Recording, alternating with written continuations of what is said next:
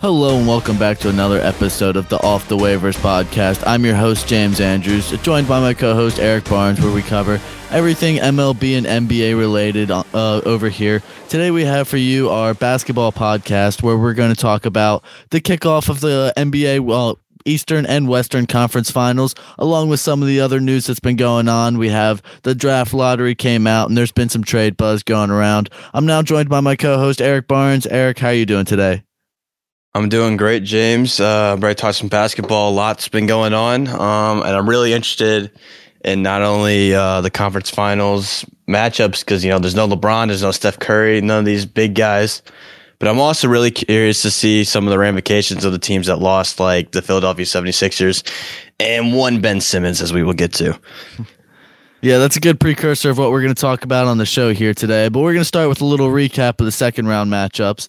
When we last left off, you guys last Friday, it was the Milwaukee Bu- or the Milwaukee Bucks and the Brooklyn Nets were going into a tough Game Seven against each other, tied three three. The Bucks ended up winning that series in a crazy overtime thriller game. Kevin Durant just missed having 50 points on a couple of free throws that he really should have made. Um, but nevertheless, he had 48 or 49 points, and he was spe- absolutely spectacular in that game seven, but came up just short. He had the shot that sent the game into overtime in the first place. That was only about half an inch or so away from being a three pointer, but his foot was just on the line on the spinning fadeaway step back. That was absolutely phenomenal. And then he had another chance to tie it to send it into double overtime on a very similar shot that, that had a little bit tougher degree of difficulty, and he ended up airballing that one.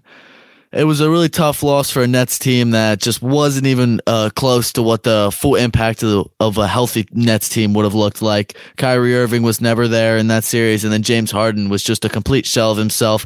Even though he had 22 in Game Seven, it was on five of 17 shooting.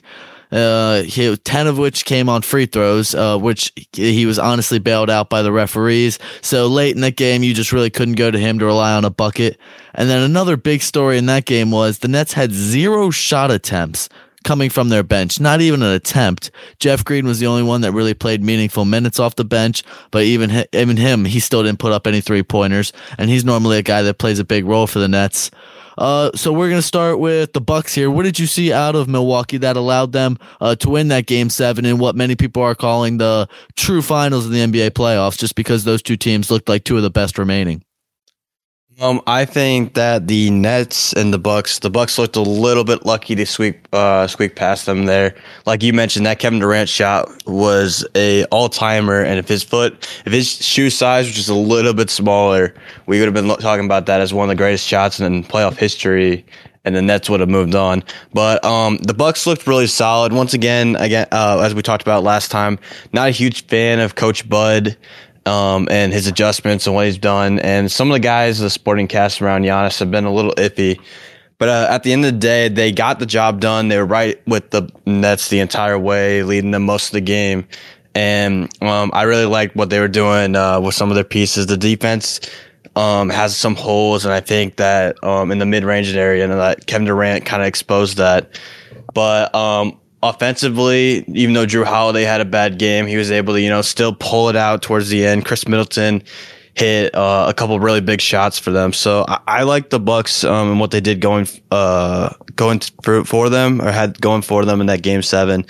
Um, but I'm not totally confident that this was a finals matchup because I don't think the Bucks are a finals team.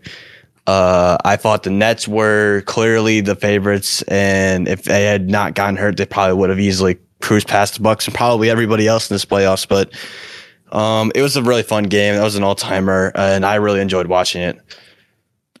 Yeah, and it was one of those games from Kevin Durant that, again, it kind of show us that he is capable of being that uh, lone star on a really good team. Obviously, he hasn't had to do it in a really long time, but that doesn't mean he wasn't capable of it. So I think a lot of people have to give him respect his him give him his respect, and I think I have to give him some credit too.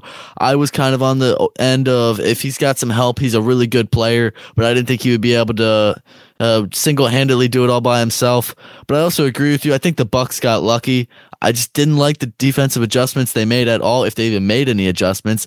Kevin Durant was absolutely cooking them that series, and I just I can't remember a single time where they sent a double team at him, and I don't know why you wouldn't, especially when they've got guys like Bruce Brown or Jeff Green checking into the game that you're not really all that worried about scoring wise. So why would you not cover a double Kevin Durant? James Harden can barely even um, drive towards the hoop, so you don't really have to worry about him too much. Uh, so from that end, it just made absolutely no sense. But I think the Bucks showed that talent wise, they're on the same level as anybody else, if not above them now at this point. And that's because Giannis Antetokounmpo is probably the most un- unguardable player left in the playoffs. And just because he doesn't have the bag of a Kevin Durant or some or someone of that caliber, it limits him from being able to go like 40 plus into the 50 point range in a game. But his ceiling is just so high where he's going to score at least 28 points in any basketball game that he, he steps in, that he steps into. And he did have 40 points in that game seven. And no one really seems to be talking about it because it was such a quiet 40 of he just finds ways to just get to the hoop and get easy baskets. And then when he's not, um, trying to go straight from the perimeter, when he gets the ball around the free throw line, he's almost automatic, even on a short mid range jump shot or some sort of uh, hook shot where he's just trying to put the ball in the hoop. Nobody can really contest him on that and then he's usually pretty money uh right around in the restricted area. So I think he needs to going forward just continue to do that against the Hawks. We'll talk more about that matchup in a minute here. But going forward for the Nets, I think I, agree with you. I think if they had their full roster of talent, they probably wouldn't have lost anybody as long as the chemistry worked out. And I think they're going to be the favorites going forward into the next season. I think they absolutely should be considered the best team in the NBA just because they do have all that talent. But what do you think about that? Um, I think that's a fair statement to say. I, I do think that it just this postseason proved that they were on a different level and just health kind of held them back. Uh, as it did, I think most of the season, and that was again the question mark of them going in because I think we understood the greatness, but um, it was a telling sign now that like even with a beat up Harden and Kevin Durant going crazy, they still almost put got past one of the best teams in the East, um, and were inches away from doing so. So.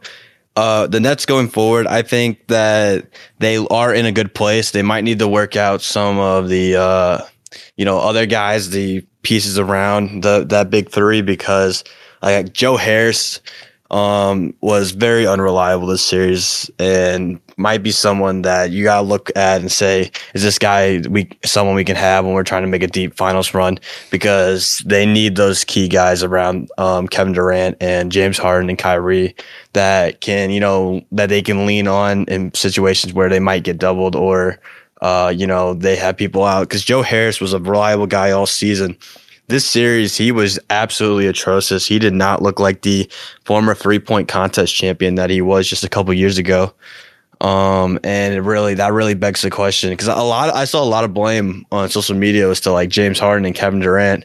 And we don't need to blame anybody. They just lost. Uh, they, I thought they were the better team, but they just got unlucky and they lost. But like, if the, you had to blame someone, Joe Harris not being able to make a three point, oh, wide open three pointer when that's his literally the reason why he's in the NBA uh, was you know something uh, that was concerning and probably lost them the series. So I think for the Nets going forward, they should be the favorites as you say, but they need to look at the pieces around their big three and see who complements them the best, and look at the guys and think, is this guy going to be someone that's going to help us on a finals run? Yeah, I think that's a great take because their second most reliable three point shooter behind Kevin Durant was Blake Griffin for the entire series. So I don't think that's the way the net the Nets expected it to be uh, when they started putting this entire team together. And they will have Spencer Dinwiddie coming back next season, and they'll have some other guys. It'll give Claxton and Bruce Brown another year to kind of develop and learn through the system. So I think their bench will probably be, uh, be all right. They can always go get another um, veteran on a um, veteran max or a veteran minimum contract, one or two of those type of guys, just because a lot of people are going to want to team up and try to play with the Nets if it means one last shot at getting a ring. Um, And then moving on here, uh, we'll we'll talk about the other series that happened in the Eastern Conference, the Game 7, and that was the 76ers versus the Hawks. The 76ers were able to take Game 6 uh, somewhat easily in that one as they started to look like the number one seed that we thought they were. But and then they dropped game seven, 103 to 96. Uh, Trae Young had a really rough game in that one, but he was able to do just enough uh, scoring wise to lead the Hawks past them. Uh, ben Simmons played absolutely atrocious in that series. We're gonna get to more on him and later on in the show. But uh, do you think Philly lost that series, or do you think Atlanta deserves all the credit just going out, taking it, and winning that for themselves? I mean, cop out answer. I think it's a little bit of both, but uh, Philly definitely lost this uh, series as they had a much more talent than the Atlanta Hawks did. Um, I think we have to give credit to uh, Trae Young as he's kind of formed into a real like Steve Nash type superstar young into his career, and he has got me really confident in the Hawks team going forward.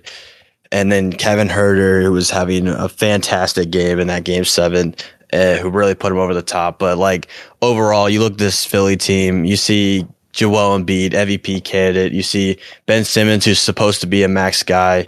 You see uh, Tobias Harris, Shake Milton, um, Seth Curry, and they're all these guys where it's like this team, sh- they're the one seed. They should win this series. They got Doc on their bench and they kind of just crumbled as a lot of doc teams these days seem to do. But Ben Simmons more so than anybody else, and I think that you got to give the Hawks again, like I said, a lot of credit. They played well, they played their game, and they uh, they took advantage of the poor adjustments of the Philadelphia 76ers, and that's why they squeaked out this one. But like it was really just a big disappointment, as it always is with the Phillies or the Philadelphia 76ers um, as they seem to just crumble in the postseason, up like like 20 points in a bunch of these games. It seemed like for a chance to close out, and they just keep couldn't hang on the lead. So uh, lean more towards Philly being the, the disappointing factor and really losing this series. But you got to give Hawks some credit because they're not any scrubs, and people shouldn't be shocked by them going forward. Yeah, and I think Trae Young deserves a lot of credit but after that, the 76ers had the number one defense uh, going into the season. And so they were expected to be able to cover a lot of these guys and handle the Hawks better than what they did. So if you hold Trae Young to a 5 of 23 shooting, which they did in game seven, you cannot allow everyone else to beat you. John Collins shot 5 of 6, Kevin Huerter shot 10 of 18, and Clint Capela shot 6 for 8. And then they let D- Daniel Gallinari uh, go 6 of 13 and drop in 17 points as well, off coming off the bench. Like you can't let everyone else score score like that. Some of these other guys like Joel Embiid, Tobias Harris, and Ben Simmons when he wasn't on Trae Young have to take more accountability and step up defensively. And that also partly falls on Doc Rivers, who by the way has now played in more game sevens than any other head coach in NBA history and has a whopping six and nine record. So he hasn't been very good in game sevens at all, although he does have a handful of wins there. So I think a lot of the blame has to go to him. And I think while you, don't want to discredit the Hawks because of the way those guys were able to take advantage of this opportunity that was presented to them, the 76ers absolutely blew their best chance to go to the conference finals that we've seen since the process started. And now it just begs the question of how much longer can this uh, continue to go on before they have to shake up something. They didn't want to trade Ben Simmons coming into the season, and now his trade value seems in the seems to be in the toilet. So, and Tobias Harris now just as was really up and down. He had a great season for most parts, but he couldn't really be relied on uh, when it really mattered. So I just don't know where Philly goes going forward here. Obviously, they have a perennial MVP candidate in Joel Embiid, but they're going to need to get some other guys in there, and they might need to look at another coaching change somewhat soon. Because while Doc Rivers was able to do great things to get them to the one seed, we've seen time and time again he can't make the necessary playoff adjustments. So then moving forward, we just talked about uh, all the Eastern Conference second round matchups. So now we've got the conference finals. We've got the Atlanta Hawks versus the Milwaukee Bucks. Obviously, we mentioned how both teams got here. Uh, taking a look back at the first round, the Bucks were uh, were able to sweep the Heat after I think just one close game in that series before they were just easily able to take control of it. And it's really starting to look like their year. Giannis Antetokounmpo is at that age now where uh, a lot of superstars go and get their their first ring and then rip off a run of several rings uh, in the prime of their career. Uh, but we cannot overlook the Hawks, who happened to win game one in a high scoring affair, 116 113. Uh, Trae Young is just a man on a mission. He had, uh, I want to say, 48 points in that game uh, to lead the Hawks to victory. There was times where they just couldn't get anything else going from anybody, and Trae Young was just keeping them afloat, especially in the second and third quarters. Joe, what are your predictions for this series? Um, I mean, after what I saw from both teams in the last round, and then what I saw in Game One, um, uh, yesterday or two days ago, um, and I would say that uh, I believe in this Hawks team, and I think that they can beat the Bucks. I hope the Bucks will make some adjustments, but I, I would say like Trae Young in that first game, that field game, really just kind of picked apart the defense, and he was just hitting floater on floater. Then he was hitting some of these threes that getting open, and he really kind of exposed. I mean, it was a close game uh, ultimately, but like he really kind of exposed the uh, the Bucks uh, defense, kind of like Kevin Durant did. Um, so it'll be really interesting how the uh, the Bucks defend Trae Young going forward because you know 48 um, from the best guy on the other team is not what you want to see in the conference finals, especially uh, you know going forward. But like, and it's okay, I guess, in a game one to have, but like you don't want to see that continue to happen, and obviously it probably won't. But I, I like the way the Hawks are structured, and I think that um, I'm not as confident in the Bucks as you might be. So I, I, like the Hawks going forward for this series. I think they showed in game one that they are not a fluke and that they're here uh, to be reckoned with. And I don't see why they can't make the NBA finals. They look like a sound team. I'll tell you why they can't make the NBA finals. And that is a man that goes by the name of Giannis Antetokounmpo, the Greek freak he had 34 points in game one in that series on 14 of 25 shooting and it didn't even really seem like the game plan was to get him the ball all that often. Uh, there was time, still too many times where it seemed like other people were touching the ball, or it wasn't quite going through his hands, or he wasn't in position to score. Khris Middleton had a rough uh, game one as well. He's really, he's been really inconsistent these playoffs, and he's always been kind of the opposite of just a consistent presence that'll go and give you 20 to 25 points and good defense. But so far, he's been really up and down. You don't really know what you're getting from him. But I think the story of game one was just how Trae Young cooked everybody on that court. And that starts with Jrue Holiday, who was absolutely sauced on one move where he thought Trae Young was going to cross over to his left on the pick and roll, and he ended up going right. And then uh, he uh, hesitated and did a stare down and then a shimmy shake before hitting the three. That was absolutely filthy move, and you could tell Trae Young has just fully embraced his role as the villain here on the Hawks but I still don't think the Hawks are going to have enough to slow down the offense of the Bucks, and that's because the Bucks have been playing these high-scoring games all season long. A 116 to 113 game is actually a low-scoring game for the Bucks' standards because they have such an explosive offense with Jrue Holiday, Khris Middleton, and Giannis Antetokounmpo. So I just don't know the the Hawks seemed to really struggle offensively at times in the game, but Trae Young was really picking them up and carrying until other guys like John Collins could get it going but I don't know uh, how much is he going to be able to put up 48 points every single game. Like he's going to have to put up at least 40 for the Hawks to win, in my opinion, or else everyone else is going to have to go crazy. And I don't see that happening. I think the Bucks eventually are going to strap down and tighten up defensively. And when that happens, I don't think the Hawks are going to be able to score with the Bucks. I mean, I don't think that's true at all. I think that the Hawks will definitely be able. And it's funny to me to be defending the Hawks. I've not been a big fan of them all year, but I, I think that this is a team that offensively will figure out. They have too many weapons. They'll figure out how to score regardless of who's defending them. Um, and what we've seen, uh, like my my confidence comes in that Philly series. Sure, Philly was dis- uh, disappointing, but like you said, they were a number one defense. They had all the guys that could guard a Trae Young and a lot of those other guys, and it just didn't happen. It didn't matter. So that's where my confidence in the Hawks comes in. I think that they just have a lot more options than the Bucks do, and if one or two of the Bucks um, main guys like Khris Middleton or uh, Jrue Holiday just don't have it on a certain night, like I'm way less confident in them being a, being able to pull out a win versus like if the Hawks like Trae Young in Game Seven against Sixers, he scored he had five baskets and he was confident as hell regardless of uh um, how poorly he was shooting, and it didn't matter because his team still pulled out the win because all the other guys around him. So I, I, that I feel like that puts more faith in um and for me in the Hawks than it's like Giannis.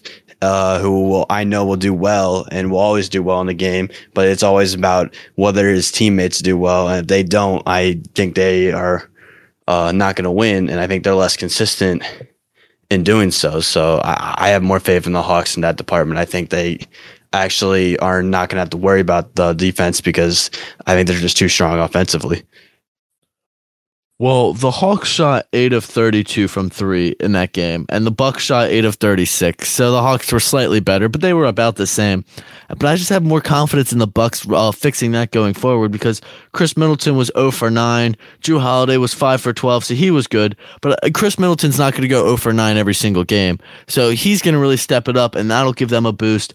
Brook Lopez, PJ Tucker, those guys are good shooters as well. They're going to knock down their threes. PJ Tucker actually didn't attempt a three point shot in that game, along with Pat Connaughton, who went 0 for 4 off the bench. Uh, but whereas with the Hawks, I just don't know if they are going to get much better. Trae Young was four for 13, and lately he seems to be shooting around that a number almost every single game from three because while he has uh, learned to become a Steve Nash type player, he's still taking way too many deep threes, and that's something he's sort of cut out for a while. But now that his confidence is just growing and growing and growing, it seems to be coming back at all the wrong times. Like he'll make two or three baskets in a row, and he's really good, but then he'll try a heat check where he's uh taking a 28 or 29 uh, foot three pointer.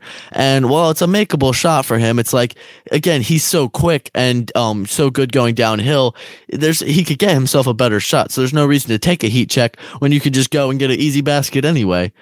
So I so I'm still not sold on him being better, and I'm not sold on a lot of their other shooters. Uh, Kevin Huerter, as much as I love the guy of the Maryland product who had a great game seven, he's always been an inconsistent player, and if you put a hand in his face, he's normally going to miss. Uh, similar to Bogdan Bogdanovic, uh, all these guys, you really just have to put a hand in their face and really stay on them, and most likely they're not going to make it. Whereas a couple of the Bucks guys are good enough three point shooters that they're they, they can make it regardless. I mean, so, yeah, that's fair. Oh, sorry. I mean, no, you, you can I jump in here. Fair. I was just going to say uh, Bucks and six. Uh, sorry, I I would say that um, I think that that's what makes it kind of fun though is that there's are big question marks on both sides, and uh, it could, really could go either way.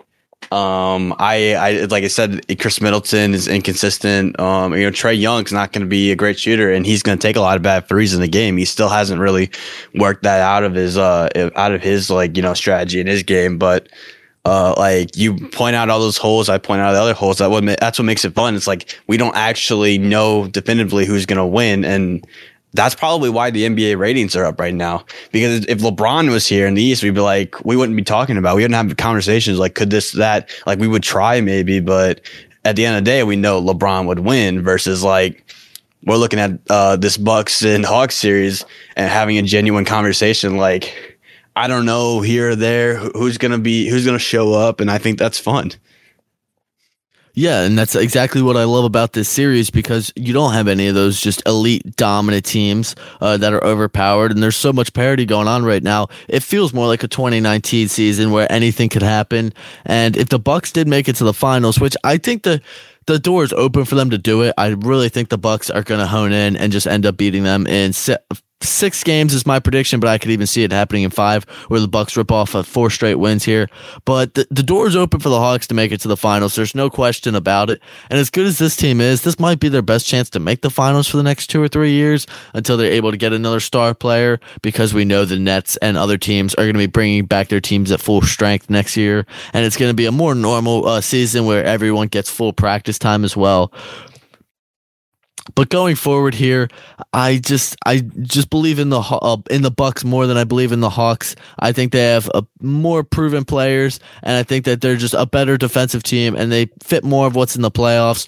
Jrue Holiday and Khris Middleton are just two phenomenal perimeter guys, offensively and defensively. They need to be better defensively first and foremost, but I think they will be going forward.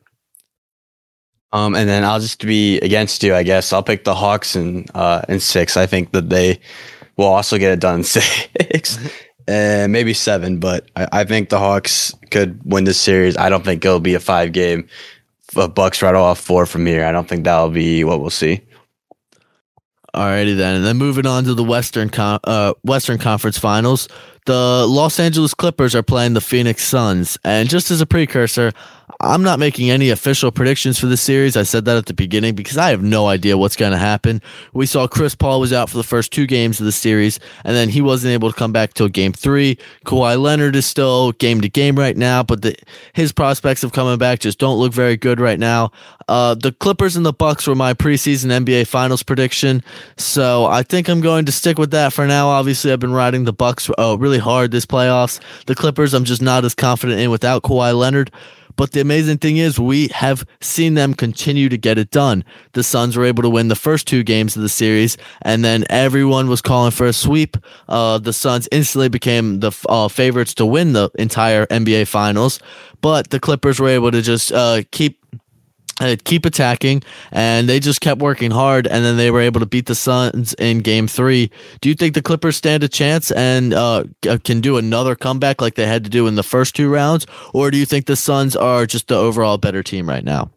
I think the Suns are the overall better team, um, but based on me betting against the Clippers all throughout these playoffs and them just consistently going down 2-0 and then winning game three and having that momentum uh, I I would say it's po- very possible that they come back and make this a series, um, and that this will be closer than it might have appeared um, after the 2-0 uh, lead that the Suns put up.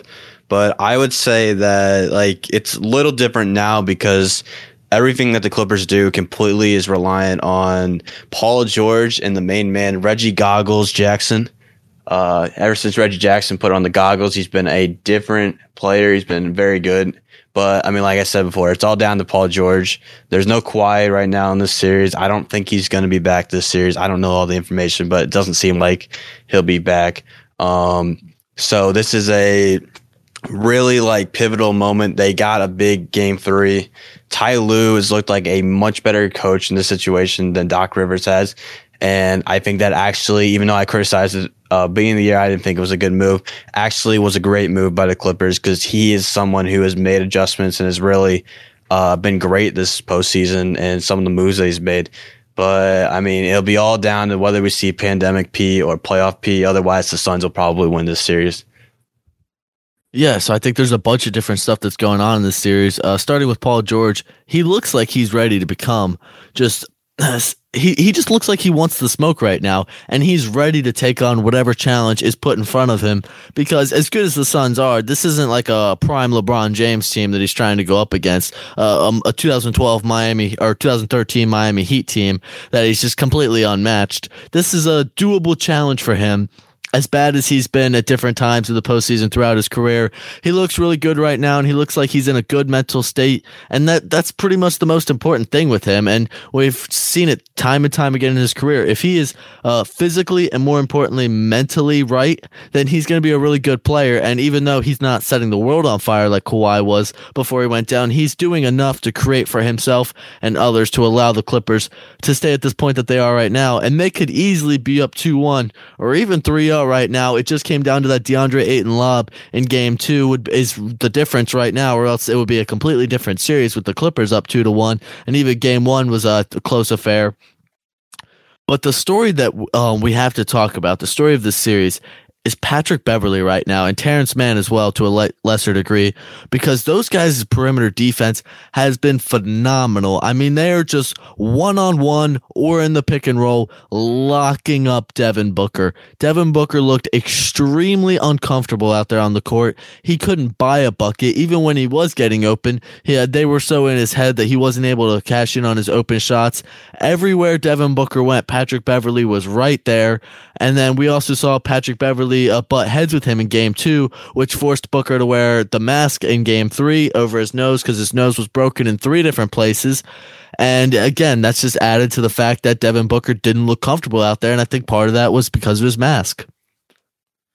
All right, let's not overrate Patrick Beverley here. I think uh, he is a pest on the court, but um, I am in the camp of Patrick Beverley is a guy who tricked everybody in the league that thinking he's a good player when I don't think he really is. Um, uh, I'm not gonna blame him for Devin uh, Devin Booker basically breaking his nose because I think that was just kind of a fluke. Uh, I don't think that was a situation where um, it was because of Pat Beverley. That was just kind of like it just unfortunately happen. I'm not gonna say the mask made Devin Booker uncomfortable like you did. I'm sure it probably did, but like I'm that's not gonna be the reason why he played bad uh, or not as well as he did in the first couple games. Um, Patrick Beverley is a interesting piece to have on your team. He's a guy that if you root for them, you love him. If you don't, you probably hate him. Um, and I would be in the latter group. So, uh, I'm not going to say Patrick Bev's the difference in the series. I think that, like I said, I think it's going to be Paul George. Terance Mann's looked great, as you mentioned. He is a guy who might be a legitimate breakout candidate here, uh, to be a good player for, uh, for the rest of his career. Cause um, he's, he's really young, but, um, I think that once again, it's going to come down to what Paul version of Paul George we're going to get. And then ultimately, can Chris Paul stop Reggie Goggles? I think you should have been you should have made the segment about Reggie Jackson and not Pat Bev because I think that's you have a better argument there. Look, Reggie Jackson's been good, and we can talk about him in a minute here. But Devin Booker shot five for 16 in game two and five of 21 in game three. So if it wasn't the mask and it wasn't Patrick Beverley, what was it? What was there a draft in the building or, or what was it? Because Devin Booker's one of the premier scorers in the league and he couldn't buy a bucket in either game. I mean, maybe Kendall Jenner said that if he doesn't get his uh, nose fixed, that she's breaking up with him. I, I, I mean, just spitballing here. What could have happened? Yeah, exactly. It was Patrick Beverley. I didn't think you had any to come back for that. Patrick Beverley was all on him. You're not wrong. Patrick Beverley tricked everyone into giving him a was it all defensive second team or third team not a few years back. But every once in a while, he just has does have the ability to go in there and play elite defense. Now, sometimes his defense is absolutely atrocious. It's so his floor is uh, terrible. Uh, his floor is essentially a player that you you don't want on your team and you can't give playing time to. But when he's playing like this, he's a really good player that you want out there for basically the entirety of the game, as long as Devin Booker's out there, because when he's rested, and he's healthy like this, he is a pest, and he uh, is just so much quicker than Devin Booker is on his feet that he was able to stay in front of him the whole time. And for whatever reason, Devin Booker just didn't seem comfortable going to the low post or the mid range and getting anything. And then he wasn't able to cash his open shots, like I mentioned. So it really was a rough time. I expect Devin Booker to have some bounce back, but as long as Patrick Beverley and Terance Mann keep playing perimeter defense like the way they are, it's going to be extremely tough for either him or Chris Paul, for that matter, to get much going.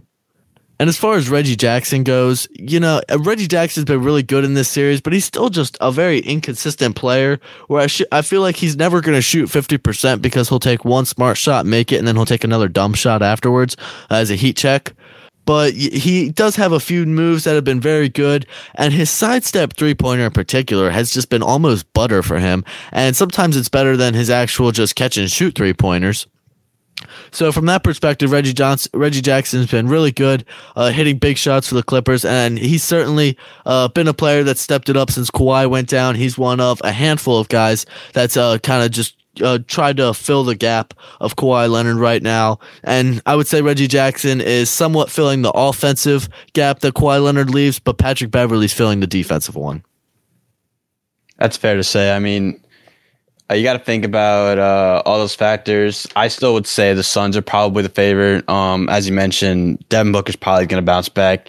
Uh, and with Chris Paul back, it just adds that leadership back on there. But I mean, we got to talk about that that unreal game two finish though. Uh, as I think that could be a huge momentum thing, even though the Clippers did come back and win here. Uh, like when the Clippers see a situation where they had the game, um, you know, uh, they had the game in hand. Paul George misses two clutch free throws, and uh, then with less than a second, the Suns can turn around and score and win that game. Uh, it really has that really that begs the question of where Paul George's head's going to be at for the rest of this series. Um, going forward, when you know ultimately they probably should have had game two as well. They could have been the team that's up two one right now. And that's a fair assessment, but I think Paul George's head is perfectly fine right now. And I was a little worried about that um, after game two as well. Those were really two bad missed free throws, but they kind of flew under the radar. You didn't really see a whole lot of people talking about it on social media, which is kind of surprising because normally people jump all over Paul George's failures, but you didn't really see that. And I feel like that's a that's that's important because uh, for some players, uh, how they're talked about on social media or on TV, it, it doesn't even matter in the slightest because they don't care about that. But Paul George isn't like that. He he's always cared to a degree, and he knows what's going on in the media. He's checking Instagram and Snapchat and all that after the games. So he knows what people are saying about him. So I, I think just kind of social media let him off with the break, and I think that kind of helped his mindset. He looked very aggressive in Game Three, and he looked ready as well. So I don't think his mindset will be a problem going forward unless uh, he would have an absolutely tragic game, and then in which case I think the Clippers would probably fall apart and lose right away. I agree with you. I probably think the Suns are going to win this series, and that is because of DeAndre Ayton, who has been nothing short of phenomenal. And just this entire playoff run in general, you can make an argument that he's been the Suns' best player. The way he's uh, had a, just such a huge two way impact.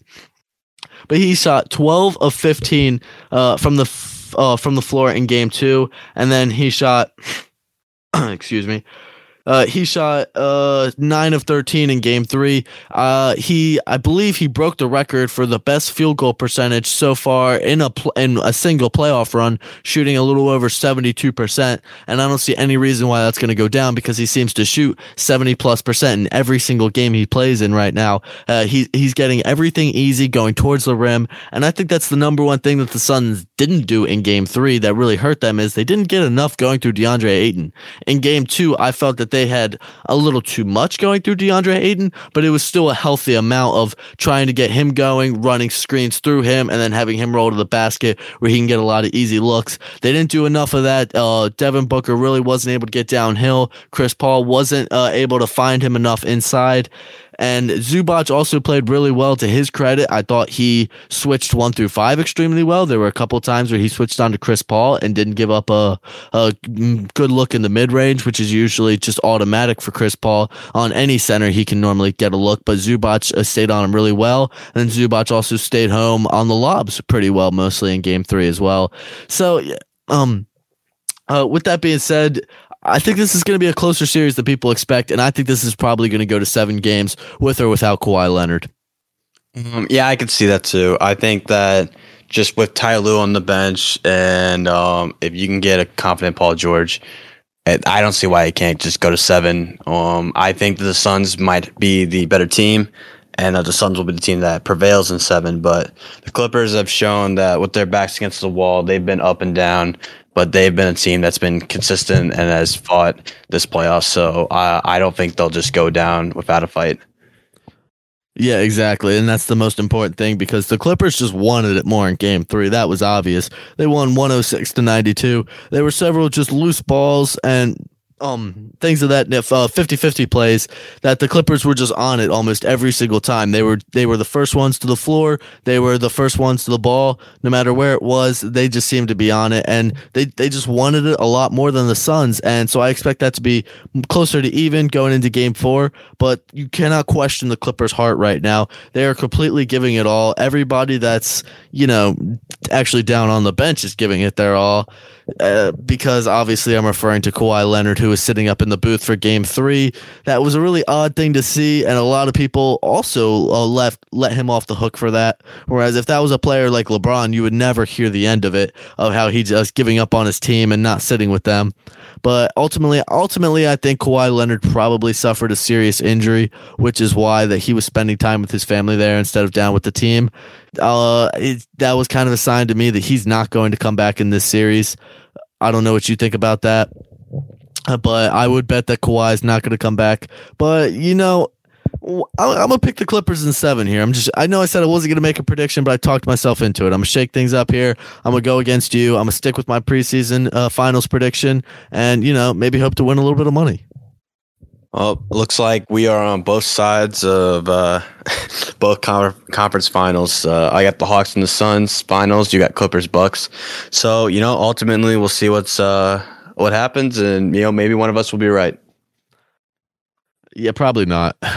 we'll probably, probably be- split somewhere in there. Yeah, probably be in the middle, but a little bit of split. That seems how these things go.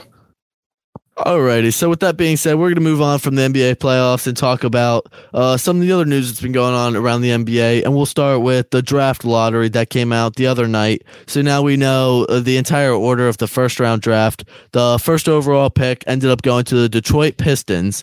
Obviously, the the superstar guard Cade Cunningham out of Oklahoma is the favorite to go with that pick, and I think it's pretty much a lock at that point. He'll be going number one overall, even if it's not to Detroit. If they decide that they can trade back and get more value uh, or something like that, I think Cade, Cunningham, Cade Cunningham is locked into the number one spot. And then past that, you have the Houston Rockets were able to get the number two pick, which was critical because that saved their that was able to save their draft pick.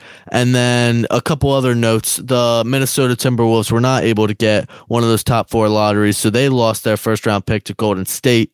Uh, Golden State now has the seven and the 14 picks coming up in this year's draft.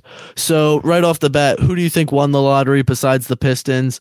And do you think any of these teams that are right in the bottom of the lottery can uh, use one of these rookies that they get to make a difference next year? Um, I would say the team that uh, if you I've not picked the Pistons for you know getting Cade Cunningham, I think there's two teams for me that definitely you know won the other night. Uh, I would say that the first one is the Houston Rockets for being able to not only keep their pick but also get into that number two spot. They just missed out on Cade, but I mean Evan Mobley or Jalen Green are not you know bad constellation prizes if that's what ends up happening for them. So th- I think that's a big win for them, and then the Toronto Raptors sneaking up into the fourth spot because if the Toronto Raptors end up with a Suggs or a, a Jalen Green, um, that could be huge for the their franchise going forward. Being a team that was almost in the conference finals just uh, over just a year ago or less than a year ago, I guess in the bubble, they had a bad. Um, they had a bad season this year, but you know, getting moving up in the lottery to the number four spot and being able to get one of the the top guys in this draft could be huge for their franchise going forward and real really rebuilding quickly um, or even maybe them being able to package that pick for someone else that you know fits their timeline a little bit better. So I think those are two teams for me outside the Pistons that really won. Um, and then I think you could say Golden State maybe being able to get that uh, the very similar similarly to the uh, Timberwolves being able to get that seven or not Timberwolves the uh, Raptors being able to get the uh, the pick from the Timberwolves. Um, so I would say that they also won in that department, but their picks are a little farther back than uh, you would want. But I, you could, I, I think they could definitely have good picks that they could package and make a move um, for someone to help them as well. So I think that those are the, those are the three teams that I would say definitely the Rockets and the Toronto Raptors for you know sticking around, being in the top four with the way where their situations are, and then Golden State getting those that extra pick could really you know help booster or bolster them and you know improve their uh their not their dynasty anymore, but you know their contender contention next year. Yeah. And another clear favorite that you didn't mention here, I would definitely have to say Karl-Anthony Towns and D'Angelo Russell uh, really had a are clear uh, winners of this NBA lottery since because they lost their draft pick, now they don't have to worry about uh, possibly being good next year or contending or actually having to like work hard or try in games or even in practices. Could you imagine that having to try and practice? So I think those guys in the Minnesota Minnesota Timberwolves organization are all winners. They get to have another last place season next year where they don't have to care or or do anything, uh, even remotely trying hard for that matter. So you know, uh, they're winners. We'll give them their due. But in all seriousness, Golden State is the biggest one for me because they did get that Timberwolves pick at number seven overall, and then they'll have their pick at number 14. I think they could either package uh, those two picks and then one of the other players on their roster for a, a really solid player that'll help them out a lot, or that they can get two uh, pretty uh, role players because this draft, it's not the greatest draft, but it is being hyped up as a pretty good one with some depth to it. Definitely better than the last year's draft that had uh, Anthony Edwards and LaMelo Ball at the top.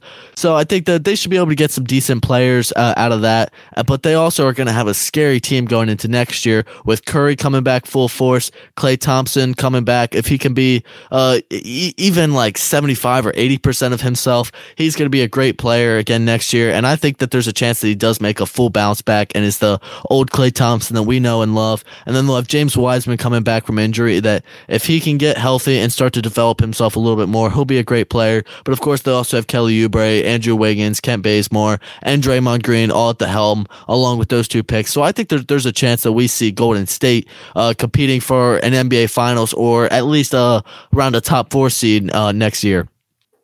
I mean, I think I got got to ask the big question then too. Uh, since we were looking at the other teams, how much of a dub is this for the Detroit Pistons to get Cade Cunningham? And then how much is this an L for Cade Cunningham going to Detroit? Yeah, I definitely think that was the biggest loser of the draft. I wasn't gonna say it, but since you said it, I'll say it. Cade Cunningham, uh, poor Cade Cunningham. Yeah, I don't think he's gonna like going to the Detroit, Detroit Pistons. They have really nobody outside of him. I think he's already the best player on their team, and he's not even on their team yet. I mean, Jerami Grant is a very good player. Uh, we'll give him his due, and he's actually playing on Team USA for the Olympics now, so that's pretty cool for him. But I mean, outside of that, they have absolutely nobody, and they don't have a stockpile of assets or picks coming up either. They just have more last place seasons ahead of them. Eventually, they'll get some more uh, high value draft picks, but it's going to be rough in the first few years for Cade Cunningham. I don't expect he's going to be able to uh, really do much. He'll be a he'll be a good player who'll do his thing, and he'll start to show people the offensive talent he has.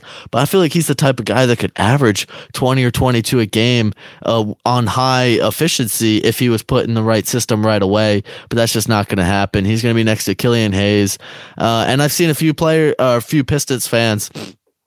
All, all like 30 of them that actually exist that are excited about that and are talking about how that's going to be one of the best backcourts to come, but that doesn't even make the top 15 backcourts in my opinion. And the, and their front court has absolutely no talent or depth to it. So I think Cade Cunningham's going to have a rough time in Detroit for the next several years to come. I mean, I'm not as as cynical as you. I think that there's some, you know, potential there, but I, I think you just have to go back to it being um, just the Detroit Pistons and the incompetence of being one of the incompetent franchises in the NBA. Uh, always being here where you have to question how they might build this or build around Cade. But I mean, a backcourt of Cade and Killian for the future isn't the worst thing ever. If they, if Killian can develop right, that can ultimately give them two really good playmakers, uh, which you really need in today's game. You need multiple people who can be able to handle the ball and uh, create for themselves and others. But um, realistically, you got Saddiq Bey, who's a nice young piece. Jerami Grant looks like he's solid, but um, I don't think you really are thinking about, you know, you're really getting excited about Jer- Jerami Grant. You're thinking like when you're thinking about this future with Killian and Cade, you, I don't think he's there. Um, Isaiah Stewart's an interesting um, young rim runner, uh, big. You know, he could really fit well um, with Cade, I think, as a pick and roll guy. Uh, so they have some nice, decent pieces. I wouldn't say that like definitely more optimistic about it as, as you are, but not in the sense where I think this is a good situation for Cade. I think that um, probably Houston or maybe even Toronto. I think the Pistons and then maybe like the Cavs were probably two of the worst spots that Cade could ended up.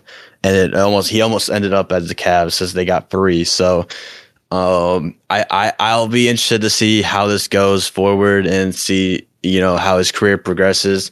I would have wanted to see him somewhere else, but uh, that's not how it works. So we'll we'll have to see what the Pistons do, and maybe Cade will lead them out of incompetence.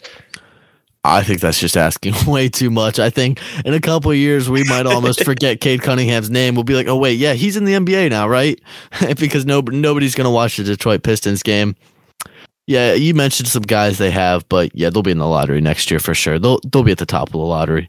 Uh, but a few yeah, other teams that. Are, no, oh, sorry. I, Cade Cade does raise your floor as a team, but I don't expect him to come in right away and like carry them to the playoffs, especially the way that they're built. So, yeah, I I think that that certainly will be the case. Um, but I think you're a little hard on Cleveland there. While they, well, they are definitely a very poor franchise, and I don't really know how much uh, they have going forward. I think they have a lot more than the Pistons. They have two pretty good young guards, Collin Sexton and Darius Garland, uh, locked into the slot uh, right now, even though they don't really work together. But then, of course, they have Jarrett Allen, who uh, rumor has it they're looking to give a max contract to this offseason.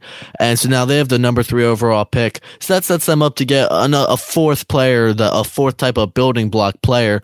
And if they, uh, my prediction right now is I think they're, they're going to go ahead and draft Jalen Suggs, which would be the third point guard on their team, which would uh, open the door for a trade to either um, Darius Garland or mo- more likely Collin Sexton, who's coming off a phenomenal season where he averaged 24 points per game, but he's also was somewhat inefficient at times, uh, somewhat selfish. We've heard that his teammates don't really uh, necessarily like playing with him, and I think that while his trade value is at the highest, Cleveland will probably look to move him and then put Jalen Suggs, who is a much better combo guard, can play on or off ball next to Darius Garland, and I think Cleveland will have a decent dynamic going forward. But I really like Orlando uh, how they um sh- shook out in the lottery, getting the number five and eight picks. They're a team similar to Detroit that they're building from the bottom up at this point, but their rebuild is just starting. And I think that if they could capitalize on one or two of these picks uh, this year, they'll have a much better shot going forward. They'll have like Jonathan Isaac uh, coming back from injury. He uh, he's going to be a really good player if he makes a full recovery and uh, starts developing again. And then they still got some other guys uh, like Mo Bamba's in there, and they've got some other draft capital that they got from the Aaron Gordon and Vucevic trades in the years to come. So I think Orlando uh, has they have a long road ahead of them, but I think they have uh, you can see light at the end of that tunnel. And then Houston obviously has my favorite player on there, John Wall. So I'm really hoping that they can do something. But I think they have a good mix of role players that can kind of keep them competent next season. So that way, if John Wall and Christian Wood, who are two uh, certified stars in this league, can stay healthy, that the Rockets are have a very good shot at being in the playoffs next year. And anything they get from their rookie, whether it's Jalen Green or Evan Mobley or somebody else, that it will just be a bonus and could really just set them up going well for the future. Um, I'm not that optimistic. I think the Rockets look like they're more of a project right now. Um, you know, as a Wizards fan, you you have this great light of John Wall, but right now he's just uh, empty cap space. Last season, he really did a lot to help them tank. their their future really is looking at um, a young Kevin Porter Jr. who they got as a throw in after the Cavs, you know, really messed that up, and they really developed him into a guy who could be a nice playmaker for them. Christian Wood is really solid, but ultimately, like I don't know how well he fits with some of these guys in the draft, but he's a really good player. He's an all star level player, and he probably would have been close to the all star game um, if he wasn't hurt around that time this season.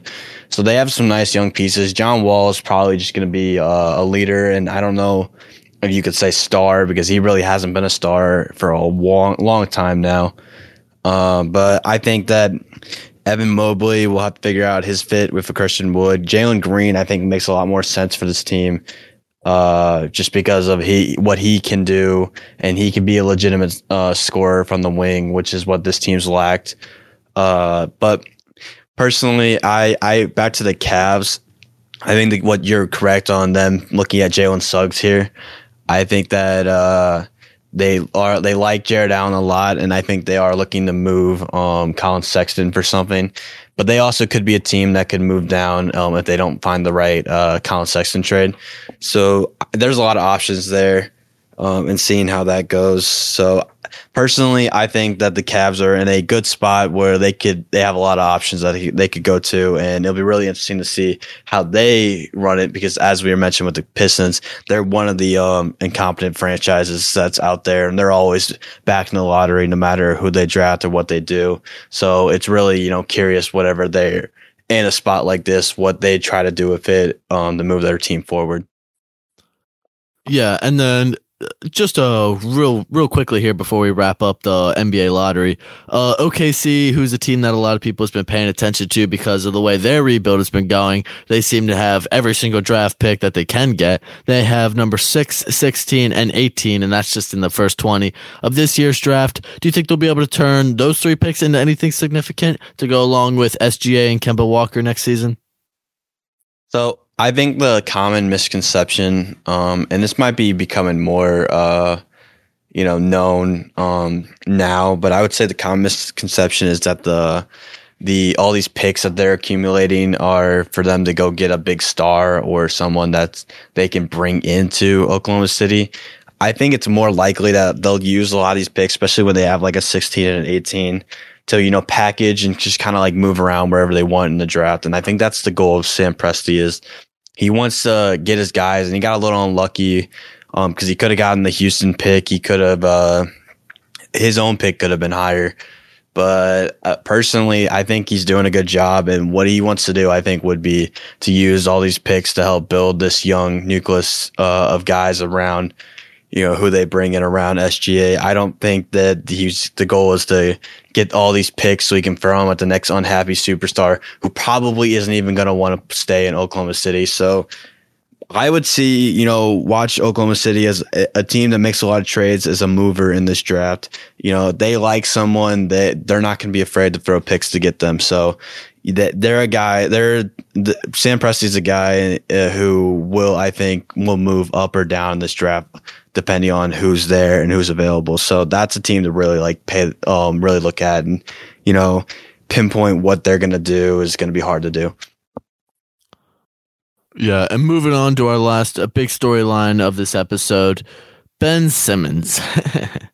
a guy who I have been saying isn't a very valuable player to an NBA team for several years now, but I've that's that take has always been met with great criticism, and there's always somebody out there who wants to mention how many All-Star teams or All NBA selections he gets, or how many rebounds he has because that matters for some reason, or the the fact that he gets 10 assists when he only pass the when all he ever does is uh, hold the ball in his hands and then look to pass to somebody.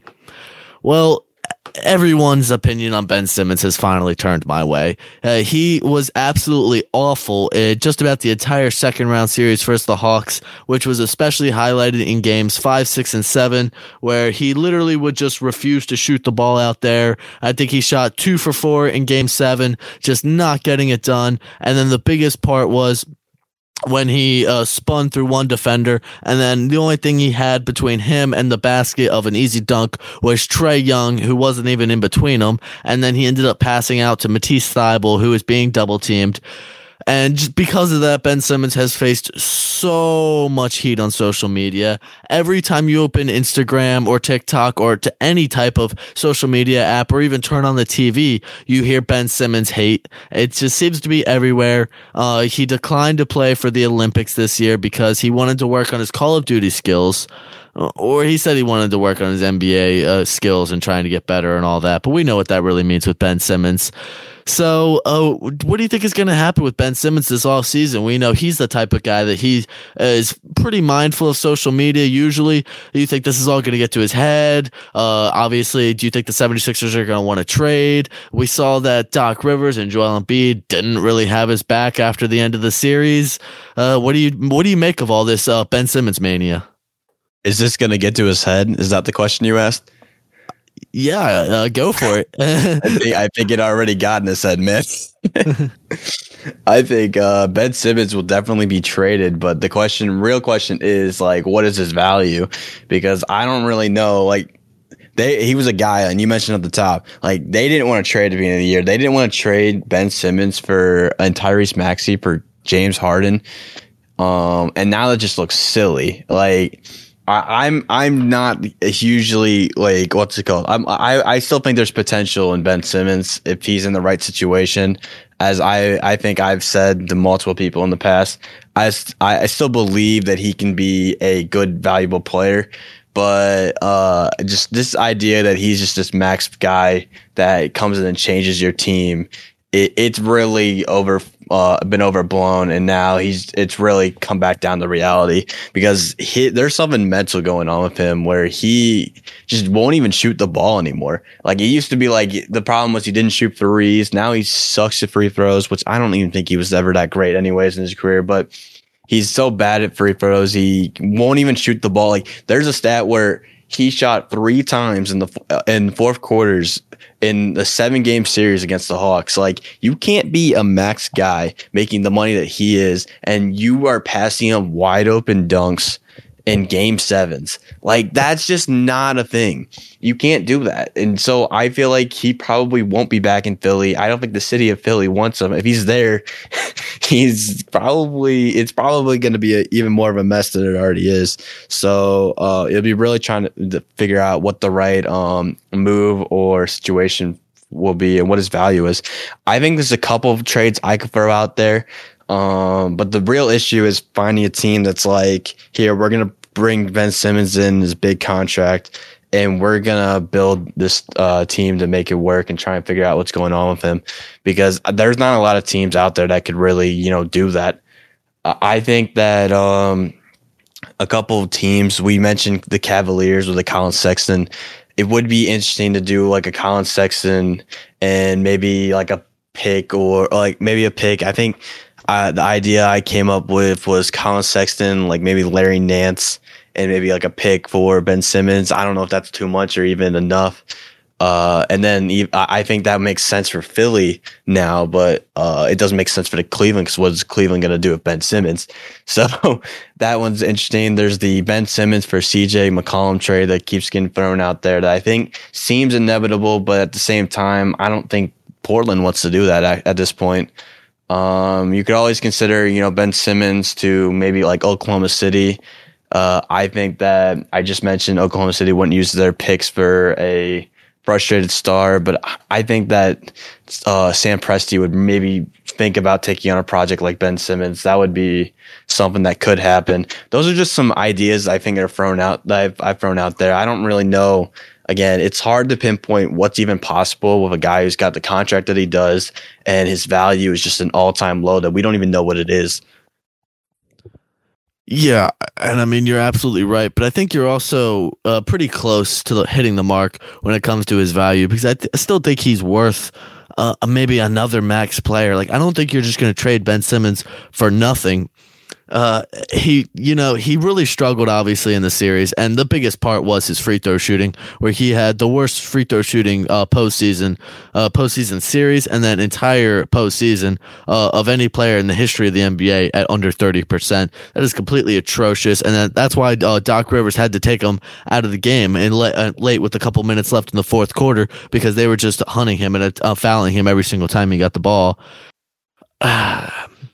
Uh, I uh, kind of proposed the CJ trade as well. I think that's a trade that could fit because Ben Simmons still does a couple of things really well. He's still an extremely good defender, and that's something that a lot of teams could use, especially the Cavaliers and the Trailblazers.